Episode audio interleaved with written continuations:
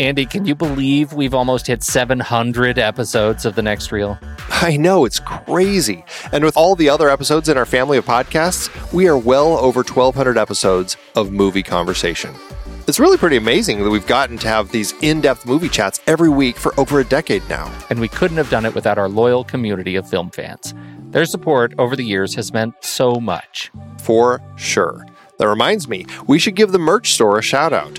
Buying shirts from thenextreel.com slash merch is a great way listeners can continue to support the show. Plus, they get to sport our great designs.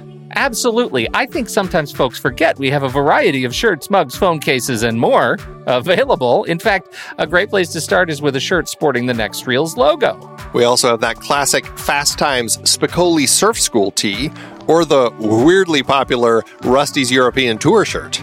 The one from National Lampoon's European Vacation. Why is that so popular? Search me, but we have sold a ridiculous number of those. I guess there are a lot of Rusties taking trips to Europe? We're always adding new designs based on movies we've covered, like our brand new design for a streetcar named Desire, featuring a streetcar named Desire. So if you want to rep your love of TNR and films, head to thenextreel.com slash merch. Every purchase helps us continue to have these weekly in-depth conversations. So visit thenextreel.com slash merch today. And as always, thanks for listening and being a part of the Next Reel community. We've got lots more great movie chats coming your way. It is hard to believe that we have been having in depth weekly conversations about movies since 2011. So many great conversations over the years about so many great movies. And some stinkers. Well, true. But you know, producing this show week after week requires a ton of work behind the scenes. If you'd like to help support our efforts, one easy way is by using our originals page when shopping for books and movies that we've covered. Just visit thenextreel.com slash originals. Your purchases made through our links give us a small commission at no extra cost to you and allow us to keep having these great discussions. In season three, we covered even more great adaptations like The Night of the Hunter and It Happened One Night, both part of our Couples on the Run series. We talked about No Country for Old Men. The Coen brothers so rarely adapt someone else's work. We had some fun rom com adaptations like About a Boy, based on the Nick Hornby novel, and Nick and Nora's Infinite Playlist, adapted from Rachel Cohn and David Levithan's book. In our terribly and naively named foreign language series, we discussed the brilliant City of God and the Diving Bell and the Butterfly, which I won't ever be able to watch again, ever. But could you read the original memoir? I don't know, maybe? We had our Richard Dysart series with adaptations like The Day of the Locust and Being There. Plus, we had that fantastic interview with the man himself. the one where we had him sit on the floor? Because this chair was so squeaky. Good times.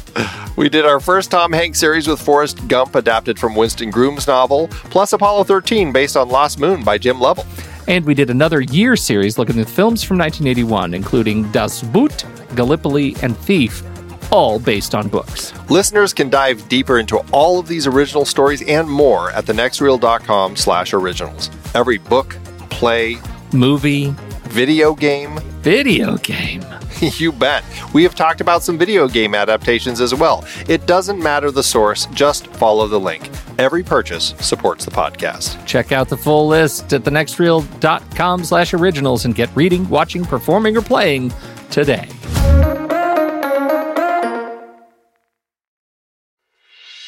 I'm Pete Wright. And I'm Andy Nelson. Welcome to The Next Reel. When the movie ends, our conversation begins. In just a matter of seconds, you're going to hear a classic episode of this show from back in the day when we called ourselves Movies We Like. It took us a while to settle into the show's format, so you'll notice some differences as you listen to these episodes. For instance, it takes us a bit of time to actually get into the conversation about the movie. Things like that. But we're still proud of the conversations about the movies themselves, and we think they're worth keeping in the library. So enjoy these episodes from our back catalog. And you can become part of our Discord community, learn more about the show, and find out how you can become a supporting member at thenextreel.com. So thank you, everybody, for downloading and listening to The Next Reel. We appreciate your time and attention, and we hope you enjoy the show.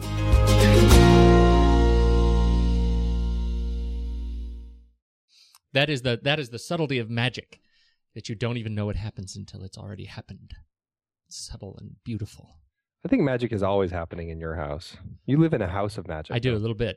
a little Yeah. bit. Unfortunately, that uh, comes at great cost.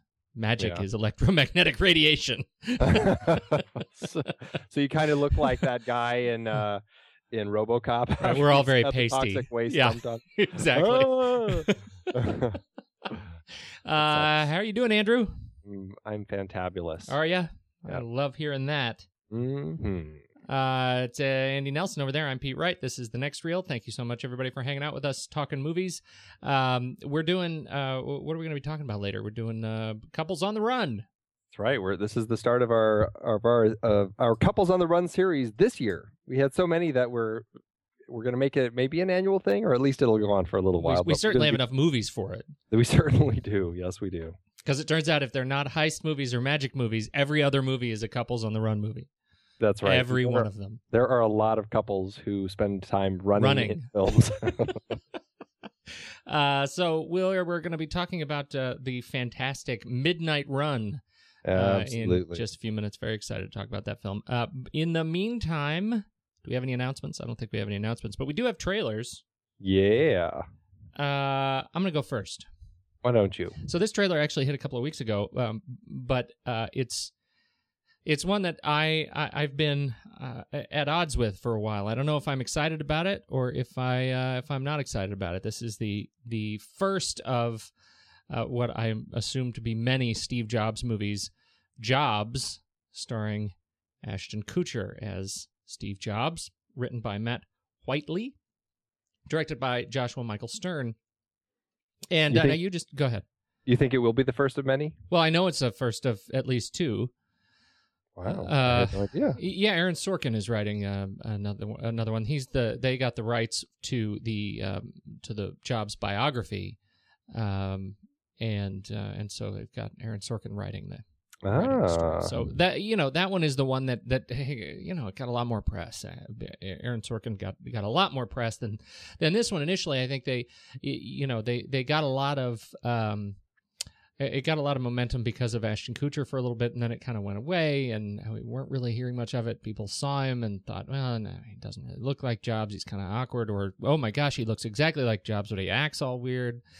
And so this is the first trailer that that hit, and now that it's sort of settled on me, you know, I th- I think I'm more excited about this movie than I was.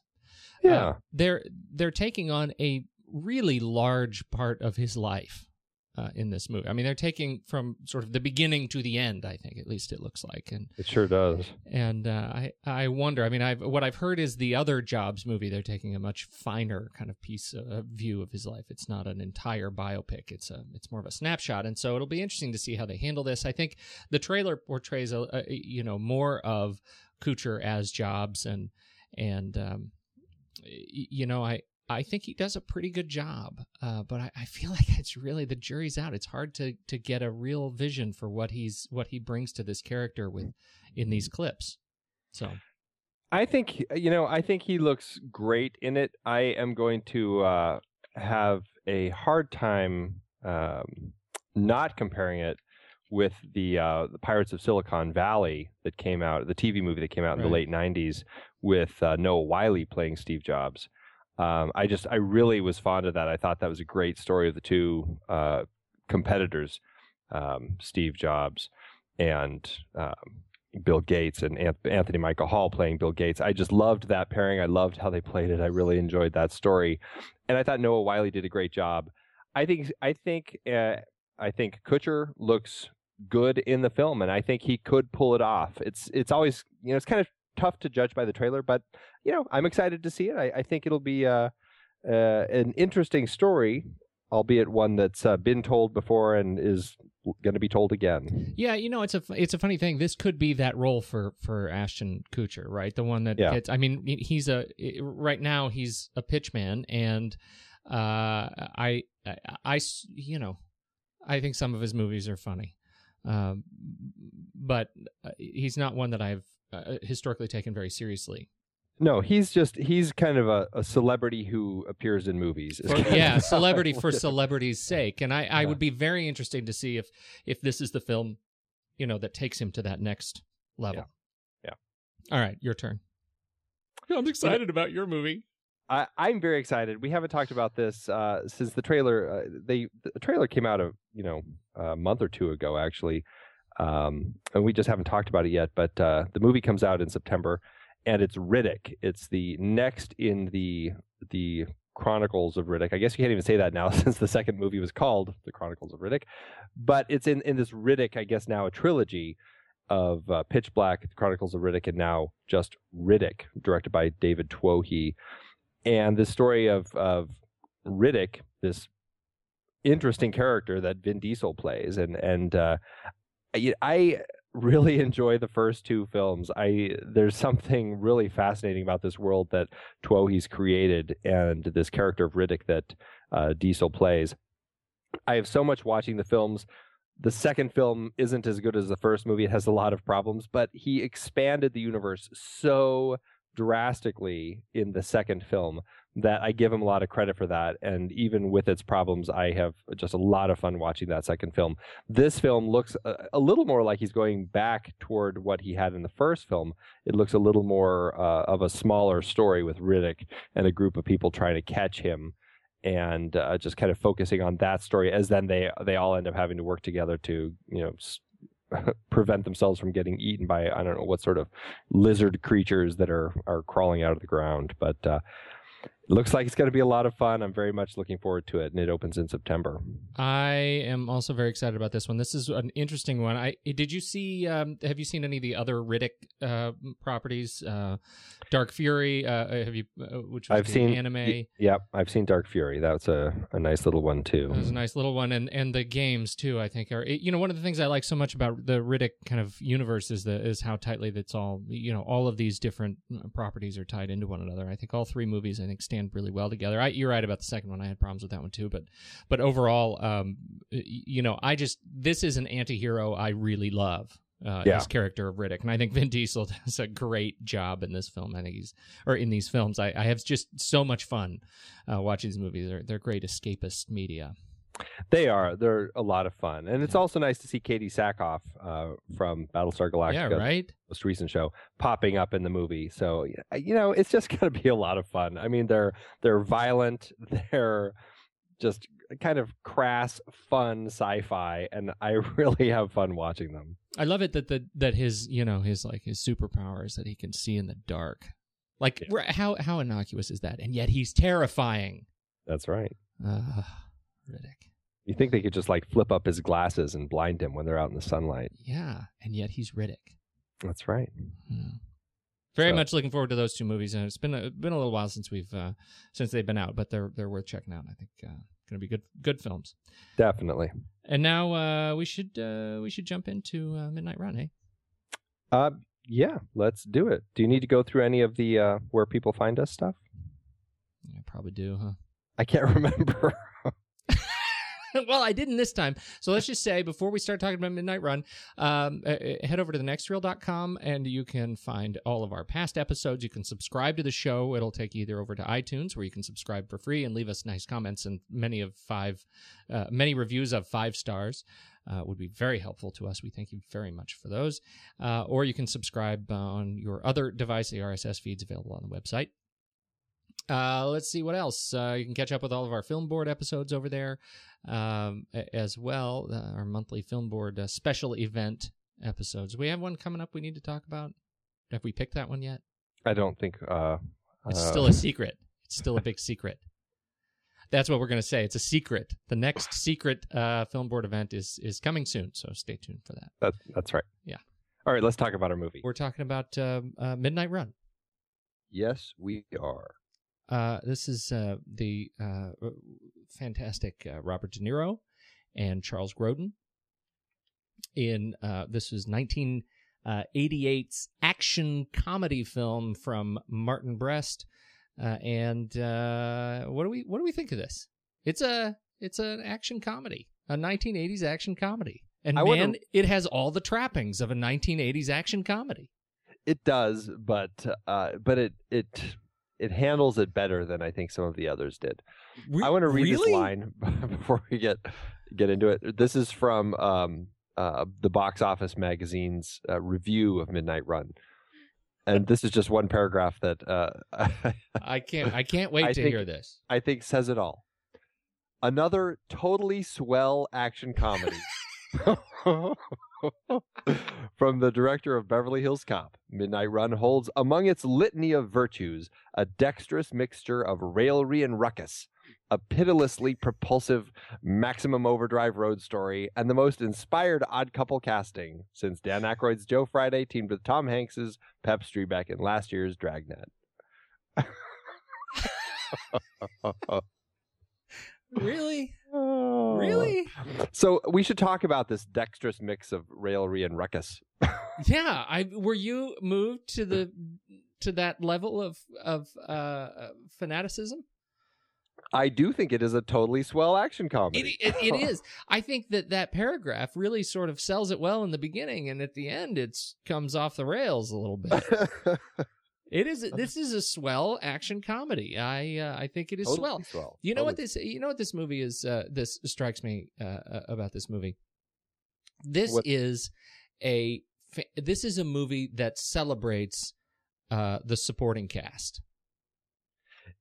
You know what I mean? Like I- the best, the best lines, the most interesting, uh, the the most interesting comedy. I mean, it, it uh, to, for me, the real highlights in this movie are uh, Charles Grodin and Joe Pantoliano.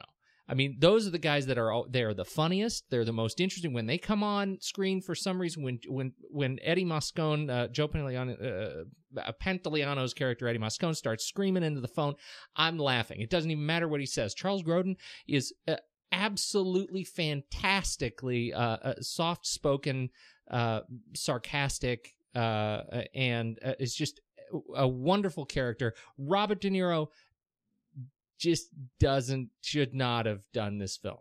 What? You're Yeah. kidding me? No, I'm not kidding you. I think he's terrible in this film. He's terrible. Oh my I, Dennis. Farina. I think he's there is so great in this film. I No. love him in the movie. he is so lucky to be surrounded by people like Charles Grodin, Yaphet Kotto, uh, Pantoliano, Dennis Farina. I I think they all uh, uh, pull it off uh, at, at in spite of Robert De Niro. wow. That's I know. I didn't. I didn't expect. Are you kidding? I didn't expect that. I didn't expect to be that guy. I didn't either. I really like him. I think you're wrong. Wow. I love him in this movie. You're I think you're just I really, think he plays it really well as this gruff guy who who is dealing with uh, you know a frustrating uh, situation from his past and is, and is disgruntled and uh, I really like how he plays off of Charles Grodin. I think they work really well together. I thought I I thought I would agree with you. I and in fact when we decided to do this movie as part of this series, I thought, well, this was I this is one of those things. I totally remember this movie as a uh, a, a really uh, fantastic uh, uh, couple on the run buddy movie. Uh, you know, uh, uh, Robert, we should talk about the story. You want to do do just do a little backstory because for people who haven't seen this movie in a long time, what is it about? Uh, Robert De Niro plays Jack Walsh, a, uh cop who, uh, a former cop who has now become a bounty hunter. Uh, he needs to find a, and return a former mob accountant, Jonathan the Duke Mardukas, played by Charles Grodin, who uh, embezzled 15 million from the mob, represented by Dennis Farina, playing uh, Jimmy Serrano. So Jack Walsh finds the Duke and starts bringing him back, although, due to the fact that the Duke won't fly, he has to travel across the country and he has to get him there by the end of the week. He's in uh, being pursued by a uh, a, um, a rival bounty hunter. Uh, played by John Ashton, fantastic. Uh, he's Mar- Marvin Dorfler in the movie, um, and he was in Beverly Hills Cop. He's also pursued by a very persistent FBI agent, uh, Alonzo Mosley, played by Yaphet Kotto, who's just great in this movie as well. And he has to try to beat them to get the Duke across the country, and that's essentially the long and the short of the story. Right. It's not a not a uh, a terribly complicated story. I think to it, to its service, uh, the the film tells a simple story of these two guys running across the the country. Uh, they have to get there. You know, the the ticking clock is the bail, and um, it's uh, you know it's a good. It's a simple story that's funny in most places, and and uh, everybody except De Niro really pulls it off. That's my Uh, that's my pitch on this movie. I, want to talk to the 1988 Pete who liked it. you totally who should. likes De Niro. You should talk. No, no, no. Now don't don't go. Uh, Andy, You totally thought you liked it. You remembered it that way. I want to talk to that Pete. it's Where no, is that Pete? you Can say he come out no. and play? He's not here. Stop it. The, he's not coming out. I won't let no, Andy. The thing is, uh, the, the uh, here's the thing. I think what we got with De Niro in this film is uh, Untouchables De Niro trying to be funny. Hmm. That's what I think we got, and that's what he. I mean, he's just coming off this movie. as well. Uh, Look at that! Did you see in the little uh, trivia bit here in your? Uh, did you uncover in your exhaustive research on this film? De Niro was actually going for for Tom Hanks's character in Big. I That saw that. Big I- could I- have been De Niro. That would have been. Talk about That- shaking that your would have been a fragile worldview. Yes, that would have been would terrible. really, really been a problem for me. oh my goodness! I want to talk to the 1988 Andy, who could have ended up with a big with uh, Robert De Niro. I mean, you could end up. It could be right now. You could have Robert De Niro posters all over your man cave instead of Tom Hanks. I'm like, I know, I know you do. I, Can you imagine Robert De Niro doing in the piano scene? I'd to Just see that. stomping up and down on the black keys. Jumping up and down on the trampoline. yeah, exactly. Oh my! right and and that's what i feel like we got i think this is the that's that's what we ended up with i think he was it, it was a uh, a stiff now i i also think that that part of the um I don't know. Maybe he could be this. This performance could put him in the two by four club with uh, you know my- oh, my, other favorite. Wow! I I, um I, I think where uh, where that really serves serves him well, sort of at his expense, is uh, uh, Grodin's um, uh, portrayal or uh, portrayal of the Duke as this guy who cannot help but befriend everybody. Like he can't help it. He's just a guy who who gets to know people. And he's just this sort of magnetic uh like he's just drawn to people. And here he is being eh, dragged across the country and uh uh, and still you, you know you see these little bits where he just he won't take the opportunity to run away. He just comes along and does his thing and they, he inspires these great little conversations in spite of de niro's uh woodenness uh, he ends up, uh, I think, pulling off a great performance. Wow! I'm sorry. I'm. I can't. I can't. I own it. I'm. I'm sorry. That's okay. I, uh, I'll forgive you. I'll forgive you. Uh, well, Charles Grodin. Let's talk about him. Can we? I think we're done talking about De Niro. Yeah. Yeah. Uh, Charles Grodin, uh, I really miss seeing Charles Grodin. Like He's kind of in the he's kind of retired from acting. Yeah. which He's. Yeah. He had a talk sad show. because I, I- this character, this this way that he does this Yeah. kind of um, this this article I found it says he's trademark mixture of confusion, condescension, and fussiness. Mhm, I think mhm. that that kind of describes him well. There's something about him that I find so fascinating to watch, and I, I love seeing Charles Grodin. And I didn't realize that he had even retired. I guess I just haven't been paying attention to the fact that he's not around. But it, I found myself as I watched this. I'm like, man, I wish he was in more films because he is just great in this. Yes. Yeah. Oh, he's terrific. Yeah. Uh, and and uh, you know, I think he he went off and and did a talk show uh, for a while, and Yeah, it was like just- a news anchor yeah, on like a- 60 Minutes yeah, too for a while. I yeah, I mean, pretty interesting. And I think now he just kind of wants to raise his kids. And actually, there's been talk about a Midnight Run too, um, with that De Niro has been uh, kind of pushing with. Um, I can't remember the guy's name. Let me see if I can find it here. The guy who wrote. Um, uh, what's his name? Dowling. Uh, Tim Tom- Tim Tim Tim, Dowling. Dowling. Tim Dowling. they hired him to write the uh, sequel to it, where it would be, you know, Robert De Niro would be reprising his role, and Charles Grodin's son would be somehow involved, or his character's son. Mhm. And uh, yeah, but uh, Tim Dowling wrote role models and just go with it. So I don't know if that bodes well. I got to say, I think they should just drop the whole idea. Right. well, I mean, they've tried, and the the uh, you know the TV this this the the film has already been uh, sort of had had a uh, a triple play follow up on uh, with direct to TV uh, specials, another midnight run, midnight run around, and the epic uh, finale, midnight run for your life. Uh, and I, you know, I'm not. I, I, I haven't seen any of them. Um, none that none of the major, uh, none of the actors were in them, but the characters were uh, in them. Right. Uh, in those films, so it, you know, it's uh, Dan Hedaya was Yeah, Dan was, Hedaya. you know, Uh, you So know, it yeah. I mean, didn't- didn't take off. George Gallo wrote the script for this, and I think this is an incredibly smart script, especially for this type of film. This kind of buddy, uh, you know, couples on the run story. Yeah. That you know, part of this series. Uh, there's a lot of these out there, and they're not all done with this much level of kind of uh, focus on the characters. And I think you know what you said that the supporting characters, uh, you know, Charles Grodin, Robert De Niro. I think all of the characters, I and I shouldn't say Grodin and De Niro, I should say Walsh and the Duke. All of them are written really well, and you have moments like you know the big, you know, chase through the desert, but you also have this.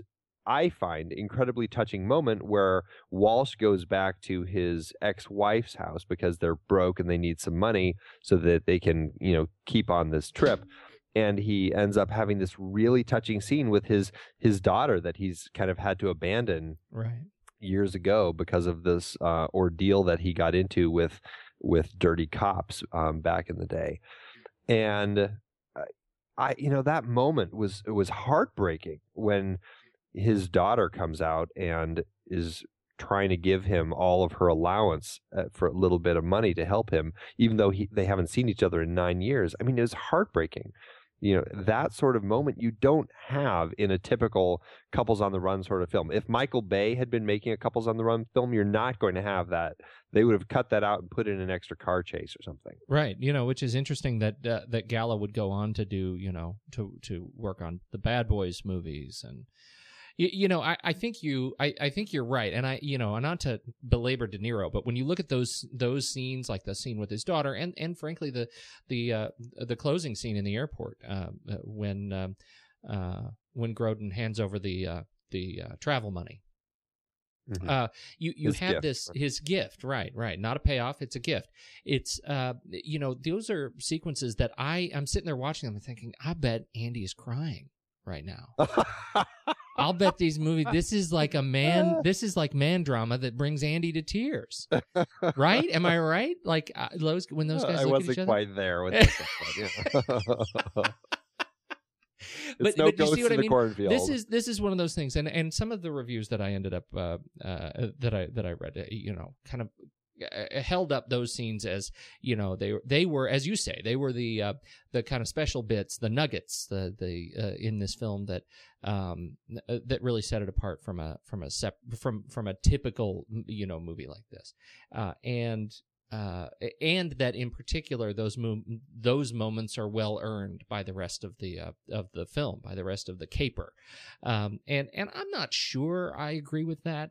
Um, you know I think the the third act when you start seeing the overkill of cop cars you know when when the chase becomes uh, Cannonball Run Mhm. uh, it, it ends up getting a little bit out of hand and and maybe it's it's this is history or you know recent history talking you know when you see the the sort of more sophisticated action films that that um, that attempt to take more of a realistic kind of protocol approach to uh, Right. law enforcement that it, it ends up looking just downright goofy uh, and and I, I admit it I have a hard time uh, watching it doesn't it it it sets off the action as as more dated um, you know, and, and I wonder what it would, um, you know, what it would look like, how you would take this film, this script, and make kind of a, a much more kind of approachable and realistic, um, you know, movie. Would it still hold up if it didn't have that? I mean, do you, uh, what do you think? Was the was was that sort of um, caricature of uh, law enforcement and the chase uh, something that added to the film, or were you did you find yourself distracted to, by it as well? You know, I, I wasn't distracted by it. I mean, it's definitely there. It's definitely obvious. It, you know, I I picture the big chase at the end of uh, the Blues Brothers, where it's just Yeah. cop cars literally falling from the sky. There are so many cop cars, and that whole level of of comedy in the chase, I it definitely feels dated to me, but it doesn't bother me. I guess I just kind of went along with it as far as the period and everything. I, you know, honestly, I'm trying to remember if I've seen a recent comedy uh, because the what you were comparing with is modern, the more action, the serious action films, Right, you right. know, that. But uh, I'm trying to think of a modern kind of a comedy that has those chases in it, and honestly, I can't think of one. Um, I mean, I'm sure there's one out there, and I'm just not thinking of it. But it has a big chase like that. What's your What's your memory of Beverly Hills Cop? 1984. This is the film that uh, Martin Brest had done just immediately before Midnight Run. What's your memory of the the kind of uh, uh, police action in this film? you know, I mean, it was um, that film always kind of stuck out for me as uh, playing the line between kind of trying to be serious cop stuff and then also having a lot of the the kind of this sort of comedy, this same sort of comedy, over the top, uh, not quite believable, but we want to get the laughs out, sort of comedy, and. uh, I don't know. I, I guess it's never bothered me. It just kind of seemed to become that the part of the genre, part of that action comedy Yeah, genre Just or with, subgenre. with what you expect. I I remember. I you're right. I mean, I I remember it kind of walking that line too. I don't remember the the kind of volume of goofiness in that movie, and and I I think this one sort of is it, the Midnight Run ends up being kind of Beverly Hills Cop with its hair all let down. You know, I mean, it it just sort of lets it go. But I don't think it holds up to your comparison of the Blues Brothers, which I think m- took more ownership of the goofiness just by the no, well, sort of caricature of the main that characters. Was almost the point of that film. right. It was. I, I was only comparing it in the sense that you know uh, it had that you know a lot of more cop cars than it should have. But see, that's uh, that's my point. That uh, uh, what what we get with the Blues Brothers is a is an, a, a movie that absolutely understands its identity, uh, and what we get in Midnight Run is a movie that that um, uh, that sometimes forgets. I- see, I don't know. I don't. I don't. I mean, I guess I can agree with you, but because of the nature of it being an action comedy, they they uh, you're going to have to have that stuff in the chase scene in order to kind of keep the comedy side of that going.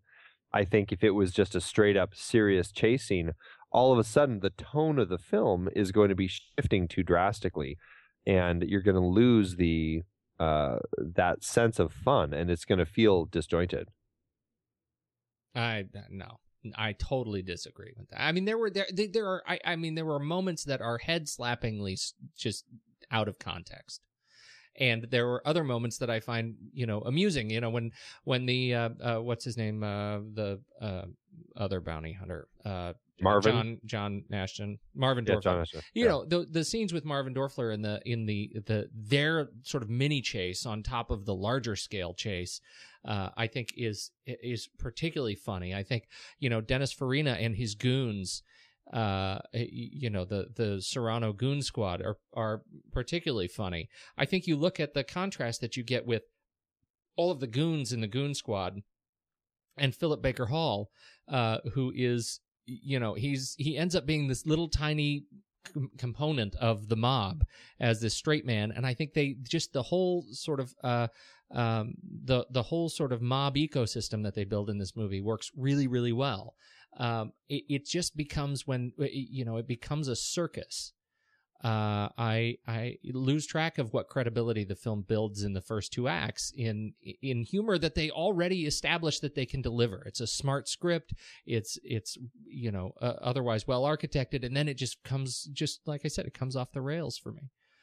Um, Okay. I I mean I can totally see your point. I I can totally see your point. I guess for me it's just it's never it's, never really bothered me and Yeah. I've uh, I've always kind of you know went along with it. Excuse me. And I think it's uh uh not as big a problem um I don't know. I Wait, mean, wait, you're- maybe you're- for okay, some so people you're it does your- feel a little mis- more disjointed, but all for right. me, it just it just feels like it's part of the flow of the whole thing. So right, I, I kind right. of get the vibe the whole time, so it doesn't bother me. all right, no, you got the vibe. That's for Oh, sure. that's right. Here's the thing. So you teach uh, you teach this screenwriting gig, right?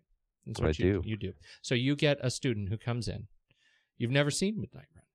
and they hand you the script. Midnight Run. A young, you know what I'm saying? A young George Gallo hands you the script.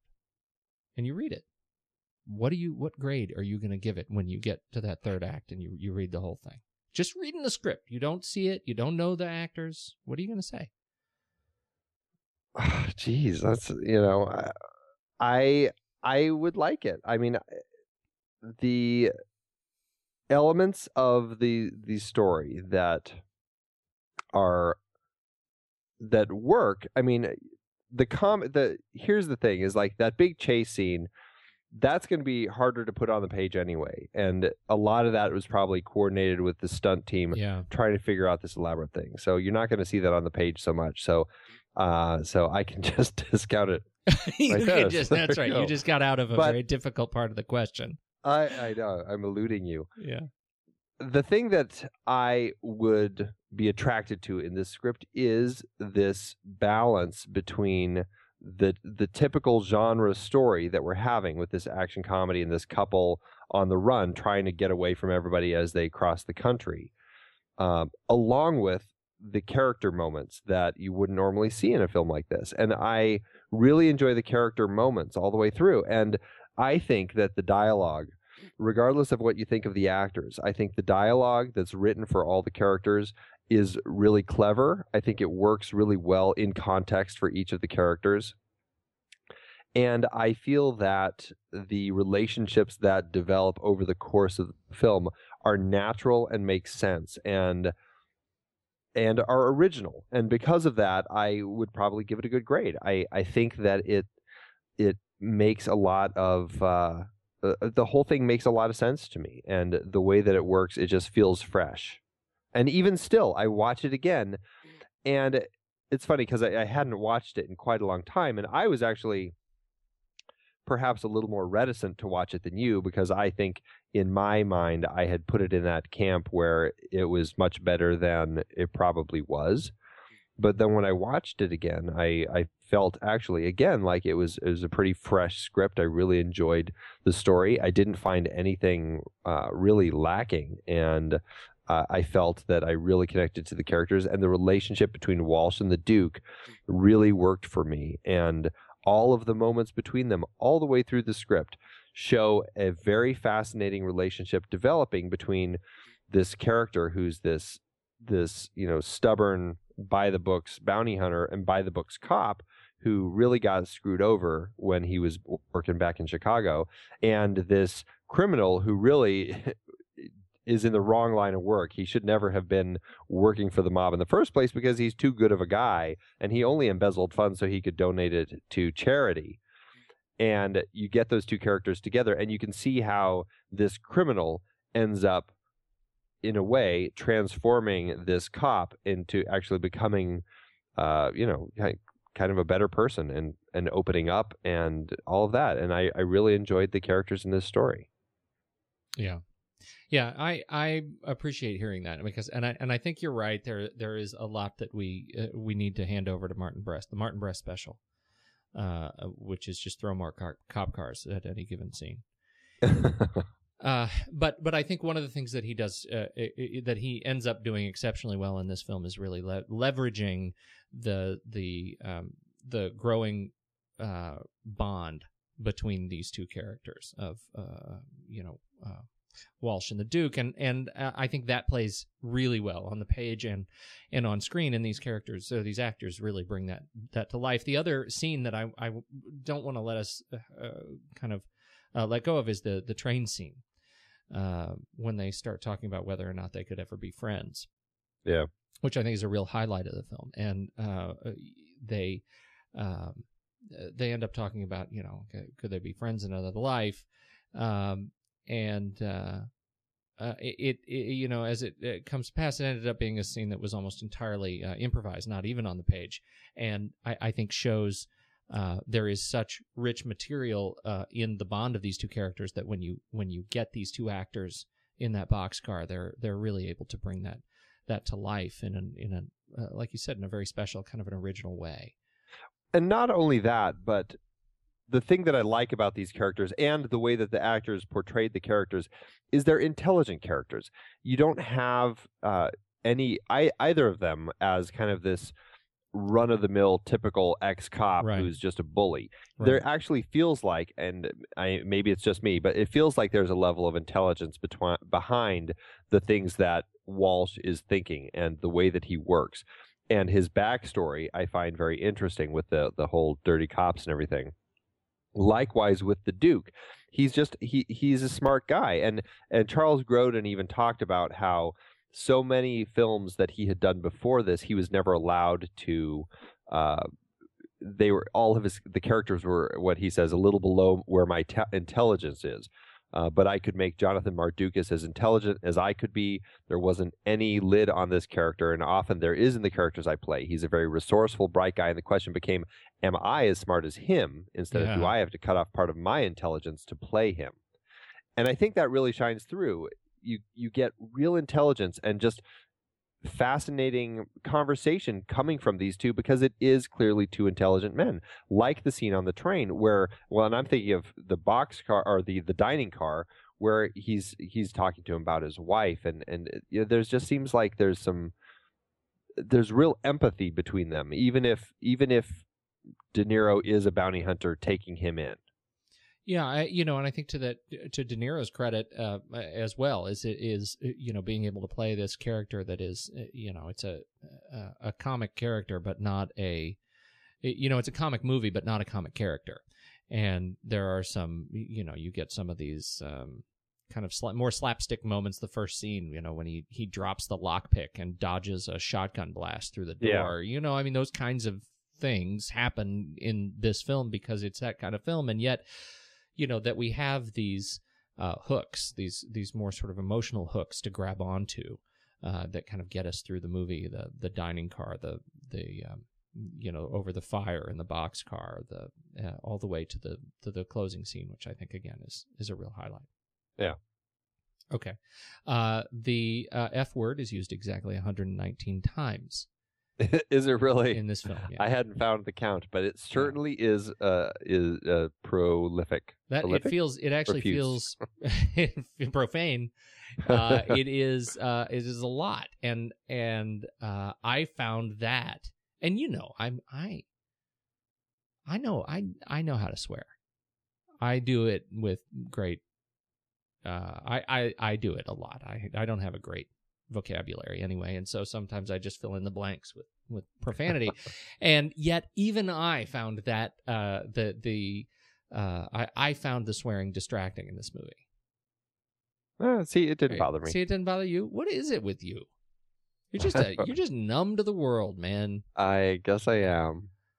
Throw another saw on. Oh, yeah. uh, no, I I uh, I found it a little bit distracting and, and out of character for m- most of the characters. Uh, I I felt like there were I I think uh, um, Pantoliano and absolutely Farina pull it off.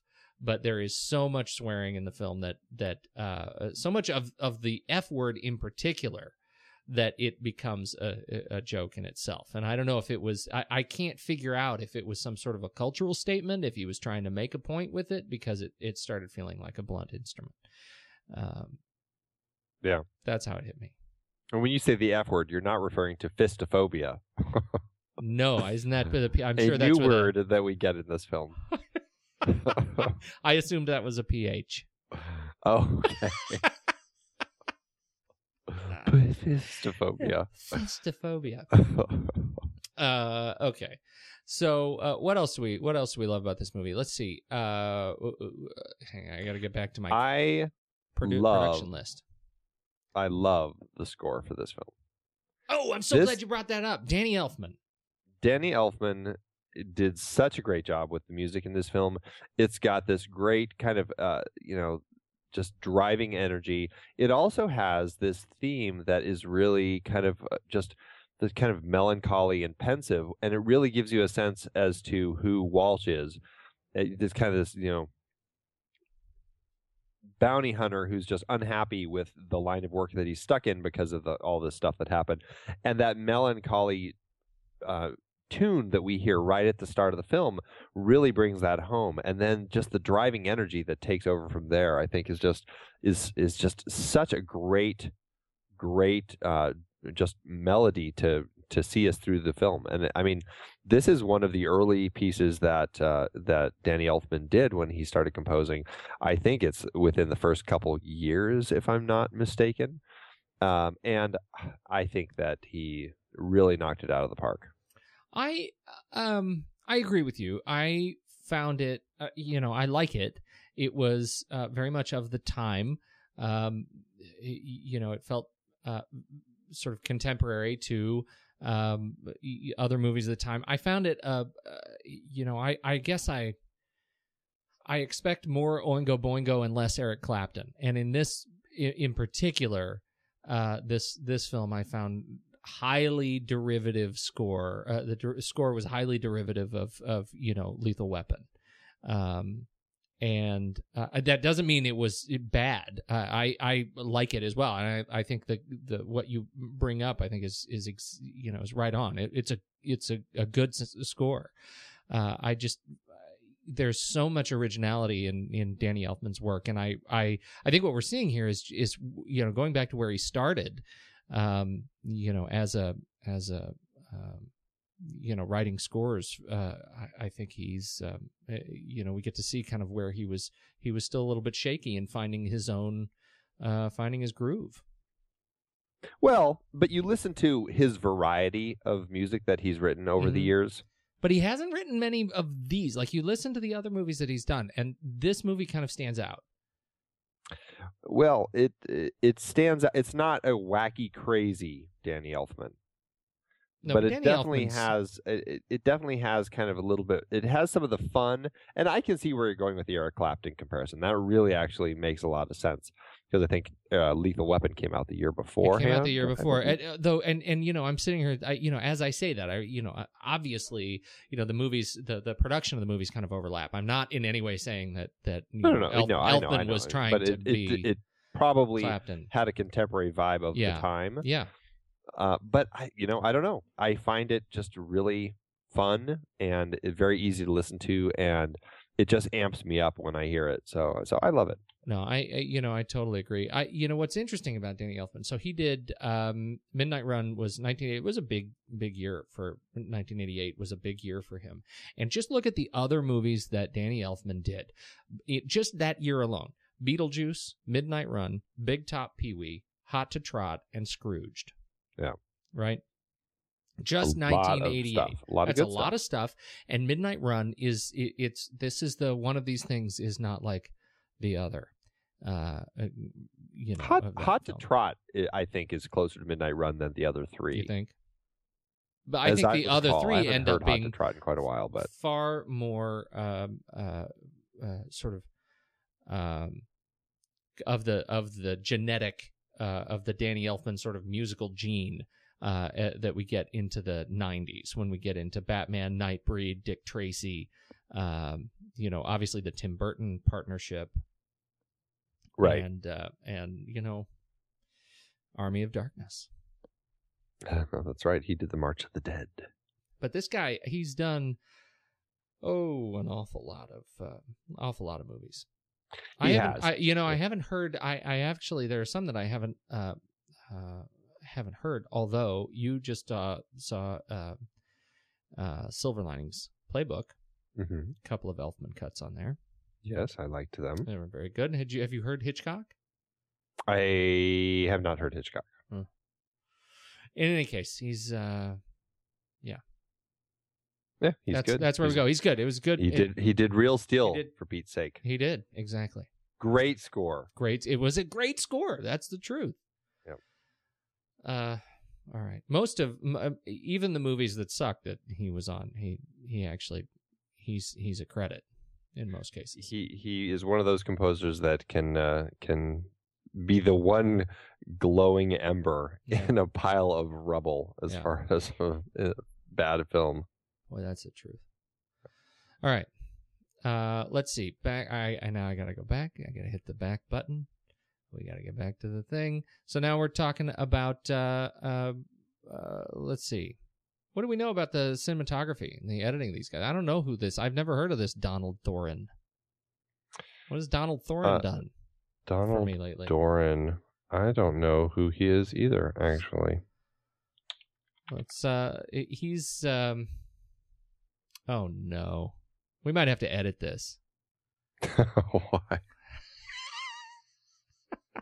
cuz he's done everything.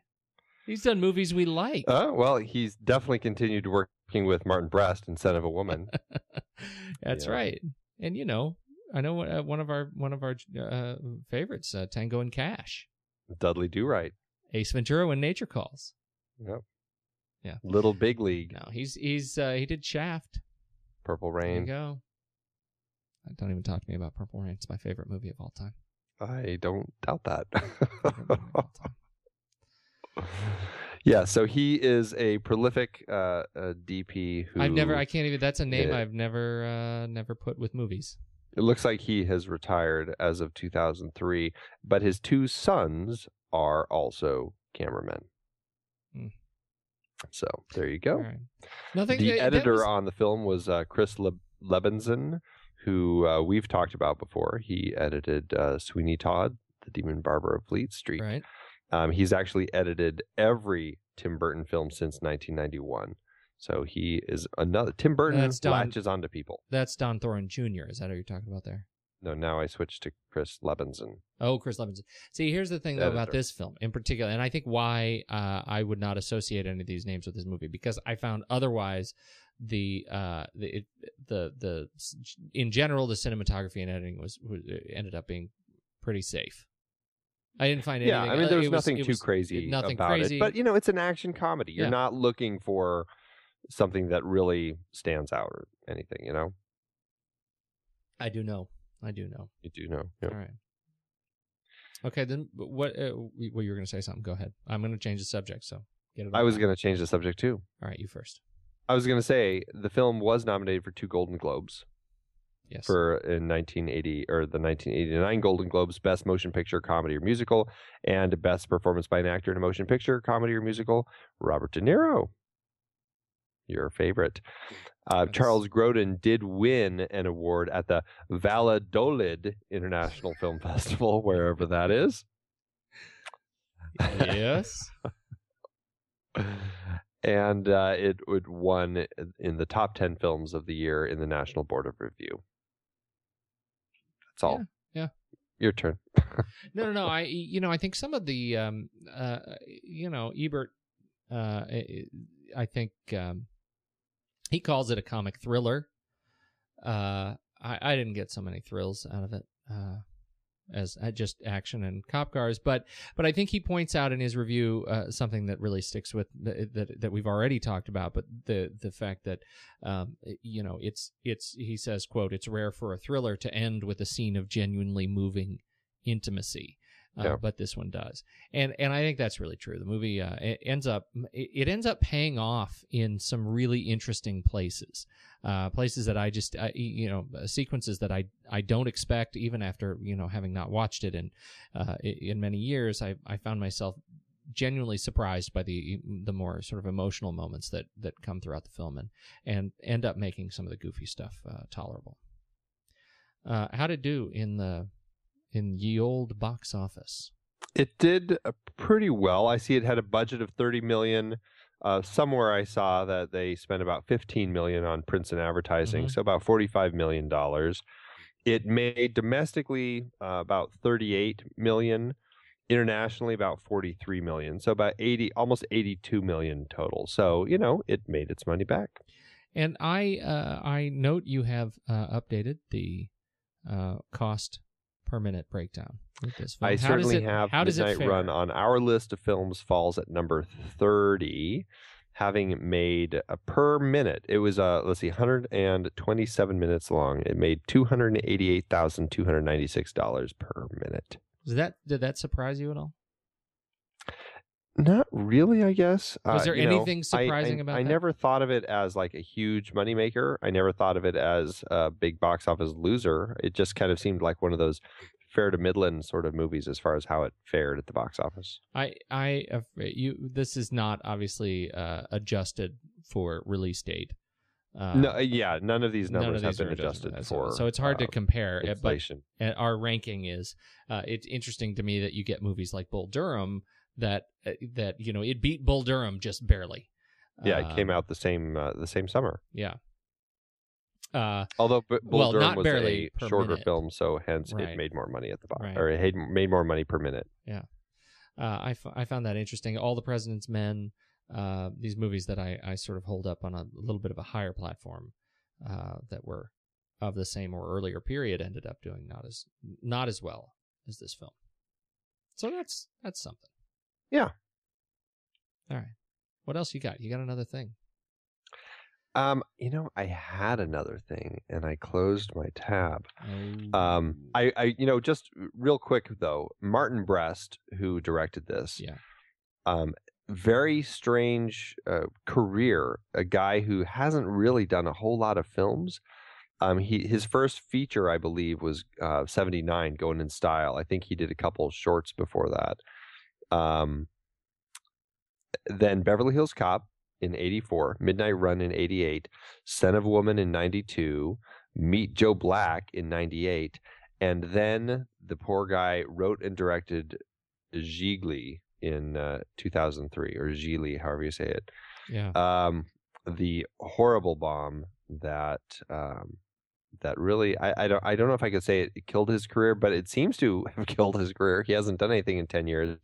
Um, I did read somewhere that he said that you know making films was never that interesting to him, and uh, that he's just directing commercials now. I don't know if that's that's rumor or what have you, but uh, that's what I I heard. And and considering his last film was uh, such a bomb, and I- before that, Meet Joe Black.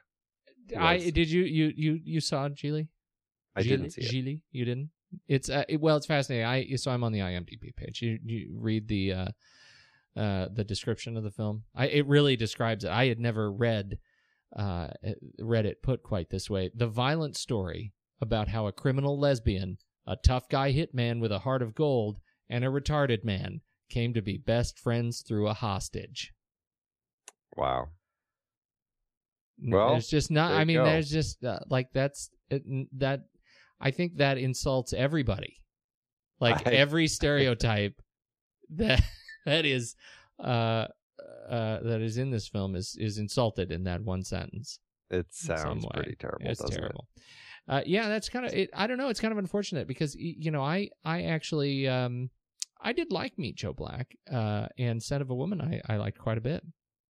I never saw all of Meet Joe Black. I wasn't very impressed with what I saw, and it certainly really did not do well at the box No, office. It it was didn't. a big, big failure. Um, but you know, it does have a lot of fans. It has a lot of people who really enjoy it, and so Yeah. you know, more power to them. No, I yeah, I didn't I didn't love it, but I liked it. I I watched it. I, I have it. Uh, but but where do you stand on Scent of a Woman? That's kind of a classic. I like it. It's not a it's not your favorite. It's it's there. It's uh, you know, it's one of those movies that I've never quite gotten into like other people have gotten into. I can certainly appreciate it, but uh, yeah, I, I just find it uh, you know, it's it's there. All right. I'm a little sorry to hear you say that. I wish Yeah. you'd be more effusive on the the film. Uh, but uh, no, I think it's. Uh, I I thought it was a great movie, and I th- so that I think is uh, you know that's is this is the. Uh, there's got to be a new a, a new word in there that we're we need to coin for for these directors who are inspired and then disappear. Yeah, just kind of uh, drops off the map. And of course, Beverly Hills Cop. Again, that it's a, a, that's a classic in the genre, and um, sort of speaks for itself. Yeah. Right. Did you know this is this is my little thing that I, I just found again. The taxi driver who at the very end of the film uh, won't give Jack uh, Walsh a ride as he's leaving the airport because he doesn't have he only has thousands as I recall, right? Mm-hmm. Yeah, and you do the have change smallest for bill a is a thousand, Yeah, and and the taxi driver drives off. Right. That taxi driver was in the movie Taxi Driver with De Niro playing a taxi driver. he was also in The Untouchables, and he was never touched once. yeah, no one touched him. uh, it, it, there are two other casting, uh, potential casting uh, bits of gossip uh, or, that surround this movie that I think are interesting. You know, we already talked about what it would have been like if uh, Robert De Niro had ended up in in Big. Uh, Oh, yeah, in, yeah, right. in this one, uh, you know, they at at one point were looking at uh, changing up the gender role of the Duke character, and Cher was in talks to be um, uh, to to play the Duke character, uh, uh, which d- did not uh, end up working out. But then they offered and had talked to Robin Williams about taking on the role opposite of De Niro. That you know that one's a, a more compelling um, pairing, but uh, I I really uh, this is one of those casting discussions where I think they just nailed it with Charles Grodin. Yeah, So- yeah, I definitely think so. And you know, it was only um what was it? A couple years later that would have been uh, 2 years later that Robert De Niro and Robin Williams did pair up together. Yes. Do two you years remember? later. it was nominated for best picture. Robert De Niro was nominated for best actor. Ah, yeah, man. Why can I picture it and not think? This is it? is one of those is- movies I can remember the the poster and I don't remember a single thing about the movie. It was Awakenings. Awakenings. Yeah. With the Oliver, uh, Oliver Sacks, based on. Oliver Sacks' uh, book. man. See, when I the reason this is the problem because this was not um when okay, when I think of Awakenings, I think of the one where he was the clown. Oh, Uh, Jack. Uh, oh, what's that one called? where he had the nose thing. Yeah. Uh what was that? It's not Jack. Jack is the one where he ages really quickly. Right. It's uh, Patch Adams. Bic- Bicentennial Man. No, It's Patch Adams. I know. I know. You liked Bicentennial Man, though, right? Uh, you know, All right, enough about that. So anyhow, uh, it, it was uh, that is interesting. It could have been, so. I'm glad they glad the gents got to work together, uh, even though the movie was also rather unremarkable. yeah, clearly, since I don't remember a single thing about it. Yeah. But, uh, Good film. Uh, final uh, final thoughts. You know, I, for me, revisiting this movie, I really found myself uh, just loving it that much more, and I would say that it's it's one of those films that I would love to, you know, keep watching again and again because I just I found it so enjoyable, and I really love the characters, and oh, it just makes me want more Charles Grodin in more movies. That is the that is absolutely my my lesson in this film. Is I I I learned that I miss Charles Grodin greatly.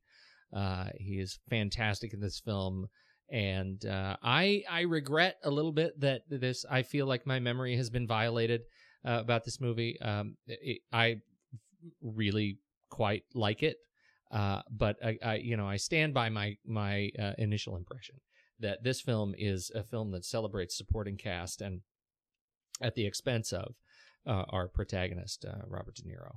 Um, uh, Pantoliano and and uh, Grodin are real highlights for me. Yeah. That's it. That's what I got. All right, so uh, now you you know where I stand on the movie, and I know where you stand on the movie, and I think we need to probably Flickchart this baby. All right, let's do it. Let's do it. All right, go ahead. Midnight Run or Sweeney Todd? Sweeney Todd. Midnight Run. Really? Yeah, I just I I really enjoy it. That much? Uh, Well, I'm for Sweeney Todd. Sweeney Todd much? they eat people, Andy. How does that compare with Midnight Run, an action comedy? Oh, you know, I, Eat. I think I could go. Sweeney Todd on this one. I I really do enjoy both of the films quite a bit. I mean, I'm talking about two movies I like, so yeah. Uh, you know, I'll I'll go with Sweeney Todd. Okay. I'll give you that one. All right. So I'm ready to. I'm ready to give. I'm feeling flexible. Go ahead. Midnight Run or Klute. I'm really interested in what you think of this. I was going to say Run. Midnight Run. Midnight Run or Prometheus. Dang. Midnight Run. It's totally Midnight Run. Yeah, it's Midnight Run. Prometheus had so many problems. It had a lot of problems. It does. Man, I was this was I thought this was going to be harder. Go. Uh, this is a really funny poster that came out for Midnight Run. It's in Spanish. Huida a medianoche. All right, what, All what are we doing? Midnight Run or Alien 3? Hmm. I'm still doing Midnight Run. I would see if I were doing this alone, I would probably say Alien Three. But I'm I'm feeling I'm feeling gracious. Go ahead, All Midnight right. Run. I'm not I'm not going to Mid- fight that one. Midnight Run or Indiana Jones and the Last Crusade?